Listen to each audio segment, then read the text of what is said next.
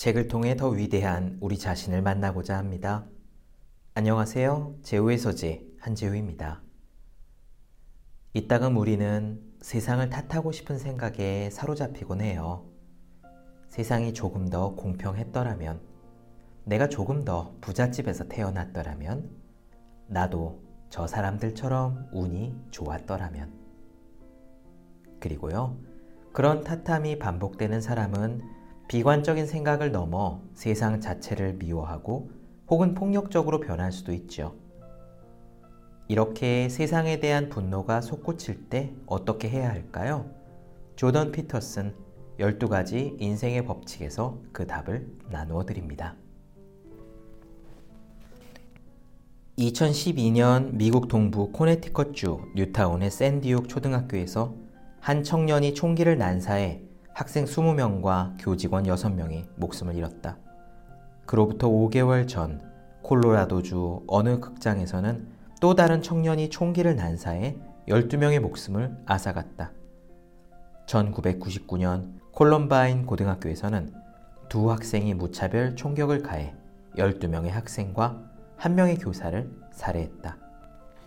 콜럼바인 고등학교에서 총기를 난사한 두 살해범 중 한 사람은 다음과 같은 기록을 남겼다.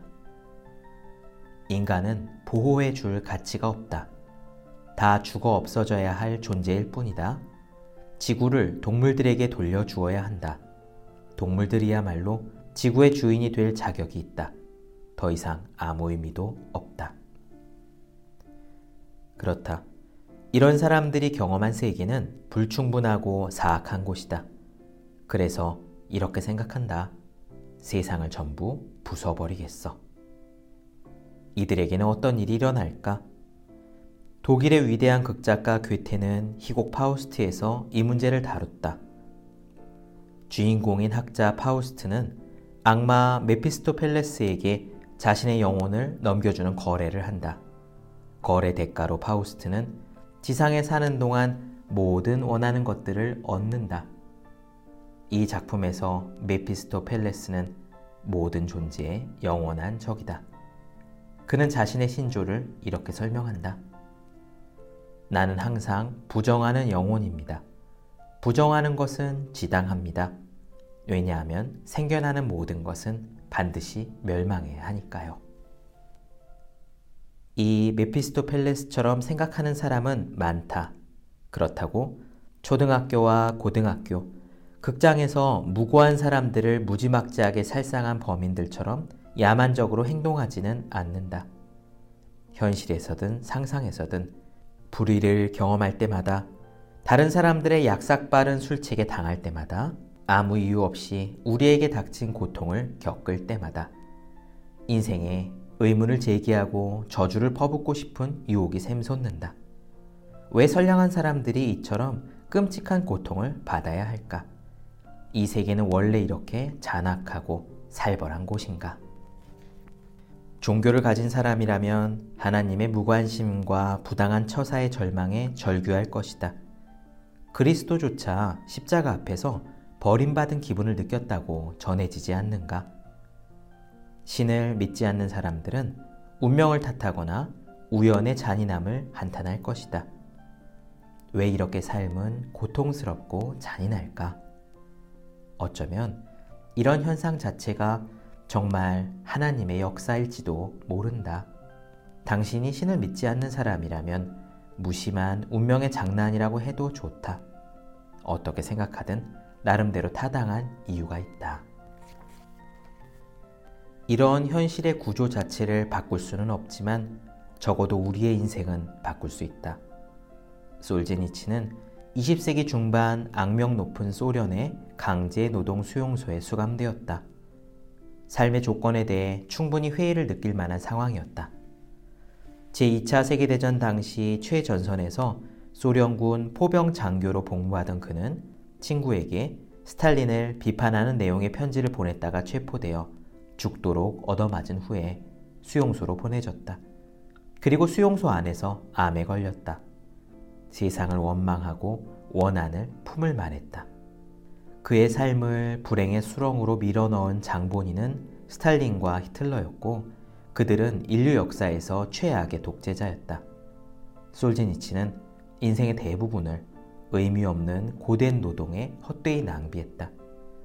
그 과정에서 친구들과 지인들이 고통을 받으며 덧없이 죽어나가는 모습을 무력하게 지켜봐야 했다. 그 자신도 심각한 질병에 시달렸다. 그렇다. 솔제니친에게는 하나님을 원망하고 세상을 저주할 이유가 넘쳐 흘렀다. 그러나 진실만을 바라보던 위대한 작가 솔제니치는 복수심과 파괴적 욕망에 매몰되지 않았다. 오히려 그는 두 눈을 크게 떴다. 섬뜩한 환경과 온갖 시련 속에서도 훌륭하게 처신하는 사람들을 만났다. 솔제니치는 그들의 행동을 관찰하며 분석했다. 그리고 자신에게 물었다. 나에게 닥친 재앙에 내 책임은 없는가? 책임이 있다면 이 모든 일이 어떻게 일어났는가? 그는 공산당을 무작정 지지하던 젊은 시절을 떠올렸다. 그리고 자신의 삶 전체를 되짚어 보았다. 수용소에서 남는 건 시간뿐이라서 생각할 시간이야 얼마든지 있었다. 과거의 내가 어떻게 잘못된 선택을 했는가? 잘못된 짓이란 걸 뻔히 알면서도 양심에 어긋난 행동을 얼마나 많이 했는가? 본심을 숨기고 거짓말을 한 적은 또 얼마나 많은가? 솔제니치는 과거의 삶을 세세한 부분까지 되짚어가며 계속해서 질문을 던졌다. 지금부터라도 그런 실수를 중단할 수 있을까? 내가 과거에 한 실패 때문에 생긴 피해를 복구할 수 있을까? 그는 관찰하고 경청하는 법을 배우기 시작했고 존경할 만한 사람들을 찾아냈다. 그들은 어떤 경우에도 정직함을 잃지 않는 사람들이었다. 솔제니치는 또한 자신을 조각조각 분해해서 뜯어보고 불필요하고 해로운 부분을 지워서 새로운 인간으로 다시 태어났다. 그리고 이 모든 역경을 딛고 일어나 1973년 소련의 강제 노동 수용소를 고발한 수용소 군도를 썼다. 수용소 군도는 꾸밈 없는 진실에서 오는 강력한 도덕적 힘으로 써내려간 격정적인 작품이다. 날카로운 진실의 목소리가 수백 쪽에 걸쳐 비명처럼 울려 퍼진다. 이 책은 소련에서는 당연히 금서가 되었다. 하지만 1970년대 서구권으로 밀반입되어 여러 나라에서 출간되면서 엄청난 반향을 일으켰다. 솔제니친의 글은 공산주의 이데올로기의 권위에 심각한 타격을 입혔다. 그렇다. 한 남자가 운명을 탓하지 않고 삶의 방식을 바꾸기로 결심했다. 그리고 공산주의라는 병적인 시스템의 폭정을 뿌리째 뒤흔들어 놓았다. 오랜 시간이 지나지 않아 공산주의는 완전히 붕괴했다. 솔제니친의 용기가 큰 역할을 한 것이다. 위대한 정신은 현실을 탓하지 않는다. 삶을 혐오하지도 않고 하나님을 원망하지도 않는다.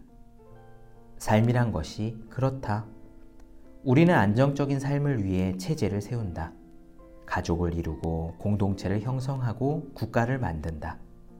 이런 체제의 밑바탕이 되는 원칙을 정하고 믿음의 체계를 만든다. 처음에는 아담과 하와처럼 낙원과 같은 곳에서 순수한 믿음으로 살아간다. 그러나 성공이 계속되면 무사한 일에 빠져 마땅히 해야 할 것들에 주의를 기울이지 않는다. 현재 가진 것들을 당연하게 여기면서 어렵고 귀찮고 안 좋은 일에는 눈을 감아버린다. 세상이 변하고 타락의 씨앗이 자라고 있음을 눈치채지 못하는 것이다. 그러면 어느 순간 모든 것이 무너져 내린다. 모든 것이 산산이 부서지는 것은 현실 세계의 잘못일까? 하나님의 잘못일까? 아니면 우리의 부주의 때문일까? 2005년 미국 남부를 강타한 허리케인 카트리나는 역대 최악의 자연재해로 기록되었다. 그런데 카트리나가 남긴 상처는 과연 자연재해였을까? 해수면보다 지면이 낮은 네덜란드는 제방을 쌓아 수에 대비한다. 미국 역시 최악의 참사를 막을 기회가 있었다. 하지만 홍수 피해를 염려한 몇몇 사람들의 경고는 번번이 무시당했다. 허리케인은 인간의 힘으로는 어찌할 수 없는 자연재해다. 하지만 준비가 필요하다는 걸 뻔히 알면서도 준비하지 않은 인간의 잘못이 불필요한 피해를 키웠다. 결국 각자가 제 역할을 하지 않은 것이다. 당신이 지금 고통받고 있다면 그건 당연한 거다. 인간의 능력으로 할 수 있는 것이 별로 없고 삶은 원래 그 자체로 비극적이다. 하지만 그 고통이 더는 감당하기 어렵다고 느껴진다면, 그래서 그 때문에 삐뚤어지고 있다면 진지하게 생각해 봐야 할 것이 있다. 당신의 환경을 생각해 보자. 우선 작은 것부터 살펴보자. 당신은 자신에게 주어진 기회를 100% 활용해 왔는가? 직장에서 전력을 다해 일하고 있는가? 혹시 분노와 원망에 사로잡혀 맥없이 하루하루를 보내고 있지는 않는가? 형제와는 잘 지내고 있는가? 배우자를 존중하는가? 자식을 애정으로 대하고 있는가? 건강과 행복을 파괴하는 나쁜 습관을 가진 건 없는가? 당신에게 주어진 책임을 다하고 있는가? 친구와 가족에게 꼭 해야 할 말을 하는가? 당신 삶을 깨끗이 정리했는가? 만약 그렇지 않다면 지금부터라도 이렇게 해보자. 당신이 옳지 않다고 생각하는 것들, 그것들을 중단하라. 오늘 당장 중단하라. 그 행동이 잘못된 것이라는 사실을 이미 알면서 그 행동을 합리화하는데 시간을 낭비하지 말라. 그런 식의 합리화는 전혀 도움이 안 되고 혼란을 키우며 실천을 방해할 뿐이다. 당신은 이유를 정확히 몰라도 무엇이 옳고 그른지 정도는 알 수 있다. 자세히 설명할 수 없고 명확히 표현할 수 없어도 무엇이 잘못되었다는 정도는 직감할 수 있다. 따라서 중단해야 한다는 생각이 조금이라도 들면 그냥 중단하라. 바로 그 비겁하고 천박한 행동을 지금 당장 중단하라. 당신을 나약하고 부끄럽게 만드는 것은 입에도 올리지 말라. 당신을 강인하게 만드는 생각만 하고 당신에게 힘을 주는 말만 하라. 떳떳하게 말할 수 있는 것만 말하라. 다른 사람의 의견은 중요하지 않다. 오로지 당신의 판단이 행동의 기준이다. 세상이 정한 행동 기준을 따라야 할 필요는 없다. 그렇다고 당신이 속한 문화의 전통을 무시하지는 말아라. 인생은 짧다. 전통이 오랜 시간에 걸쳐서 발견한 것들을 혼자서 알아낼 만한 시간은 없다. 과거로부터 이어져 온 지혜는 어렵게 얻은 것이다. 전통과 문화 속에는 분명히 삶에 유익한 지혜가 있다. 자본주의나 정치권을 탓하지 말라. 당신의 적들을 욕하지 말라. 체제를 손봐야 한다고 말하기 전에 당신의 경험을 먼저 정리하라. 또 겸손한 마음을 가져라. 가정도 평화롭게 꾸려가지 못하면서 어떻게 함부로 세상을 평가할 수 있겠는가? 당신의 양심과 이성이 시키는 일만 하라. 그리고 하루 동안 어떤 변화가 일어나는지 지켜보라. 몇 주가 지나면 또 어떤 일이 일어나는지 지켜보라. 제대로 실천하면 마음속에서 생각하는 것들을 말할 수 있게 된다. 아내나 남편, 아이들이나 부모님에게 당신이 실제로 원하는 것과 필요한 것을 말하게 될 것이다. 또한 당신이 해야 하는데 아직 하지 않은 일이 있다면 그 빠진 부분을 바로 잡으려 할 것이다. 머릿속을 거짓으로 채우는 걸 중단하면 머릿속도 정돈되기 시작한다. 거짓된 행동으로 삶을 왜곡하는 걸 중단하면 훨씬 더 나은 삶을 경험할 것이다. 그때쯤에는 조금 더 미묘하고 새로운 당신의 잘못이 드러난다. 그런 것들이 드러난다면 역시 중단하라. 몇 개월 혹은 몇 년 동안 꾸준하게 하면 당신의 삶은 점점 단순해질 것이다. 판단력이 향상되면서 꼬이고 뒤틀린 과거의 문제들도 정리가 된다. 냉소주의에서 벗어나 더욱 강인한 정신을 갖게 되고 더욱 당당하게 미래를 열어갈 것이다. 더는 삶을 쓸데없이 어렵게 만들지 않을 것이다. 그래도 인생의 비극은 피할 수 없다. 하지만 냉소와 기만으로 그 비극이 더 악화하는 것은 막을 수 있다. 그렇게 타락의 길에서 빠져나온 당신은 전보다 더 강해져 있을 것이다. 인생에 피할 수 없는 비극에 좀 더 의연하게 대처할 수 있을 것이다. 비극을 그저 비극으로만 머물도록 그 비극이 불지옥으로 변하지 않도록 자신을 조절하는 법도 알게 될 것이다. 당신의 불안과 절망, 원망과 분노가 처음에는 폭발 직전까지 가더라도 결국에는 점점 사라질 것이다. 당신은 여전히 나약한 존재지만 맑아진 정신은 삶의 좋은 면을 발견하게 될 것이다. 궁극적으로 당신은 누구보다 평화와 세상의 모든 선함을 지키는 강력한 힘이 될 것이다. 모두 각자의 삶에서 이렇게 하면 우리가 사는 세상은 더 이상 사악한 곳이 아니다. 그 후에도 자신부터 달라지려고 계속 노력한다면 인간의 삶에서 비극마저 사라질지도 모른다. 우리 모두 선한 삶을 살기로 한다면 세계가 어떤 모습으로 변해갈지 누가 알겠는가? 우리 모두 진실만을 말하고 높은 곳을 목표로 살아간다면 바로 이 타락한 지구에 영원한 천국을 세울 수 있게 될지 그 누가 알겠는가? 그렇다. 세상을 탓하기 전에 당신의 방부터 정리하라. 세상을 탓하기 전에 당신의 방부터 정리하라. 이 세상을 탓하기 전에 당신의 방을 먼저 정리하라. 네, 그렇습니다. 인생은 원래 불공평합니다. 사건과 사고는 무작위로 들이닥치죠. 아차 하는 순간에 사고를 당하고 생각지도 않던 천재지변이 들이닥치고 나는 잘못한 것이 없는데 내가 다니던 회사와 내가 꾸리던 가게가 망합니다. 내가 그런 불행을 겪는 사이에 얄궂게도 내가 아닌 누군가는 비트코인에서 돈을 벌고 운이 좋아서 일이 잘 풀리고 자신을 밀어주는 사람을 만나기도 하지요. 이러한 삶의 무자규성을 인생이 랜덤하다는 사실을 세상에는 분명 불공평함이 존재한다는 사실을 부인하자는 게 아닙니다. 다만 그것을 탓하기 전에 먼저 우리 자신이 할 일을 다 했는지부터 점검하라는 것이 조던 피터슨의 조언입니다. 왜 그래야 할까요?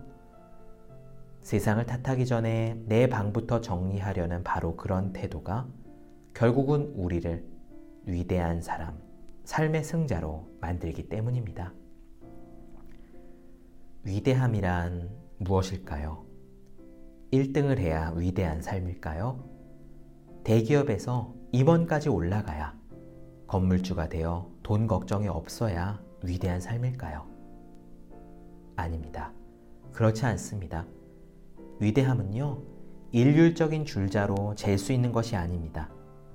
왜냐하면 각자 처한 상황이 다르고 그것은 각자 해결해야 할 과제가 다르다는 뜻이기 때문이에요. 위대함이란 우리 자신에게 주어진 삶을 온전히 받아들이고 그것으로서 최상의 인생을 빚어내는데 그 힌트가 있습니다. 지금 우리의 상황이 열악해도 좋아요. 내가 시험에 여러 번 떨어져도 좋고 내가 사업에 망해도 괜찮습니다. 그건요, 지금 우리에게 주어진 과제입니다.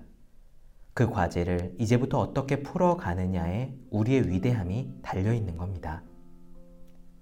우리 상황이 아무리 열악하다고 해도 억울하게 수용소에 갇혀서 죽을 위기를 넘기면서 수십 년간 강제 노동에 시달린 솔제니치만큼이 하겠습니까?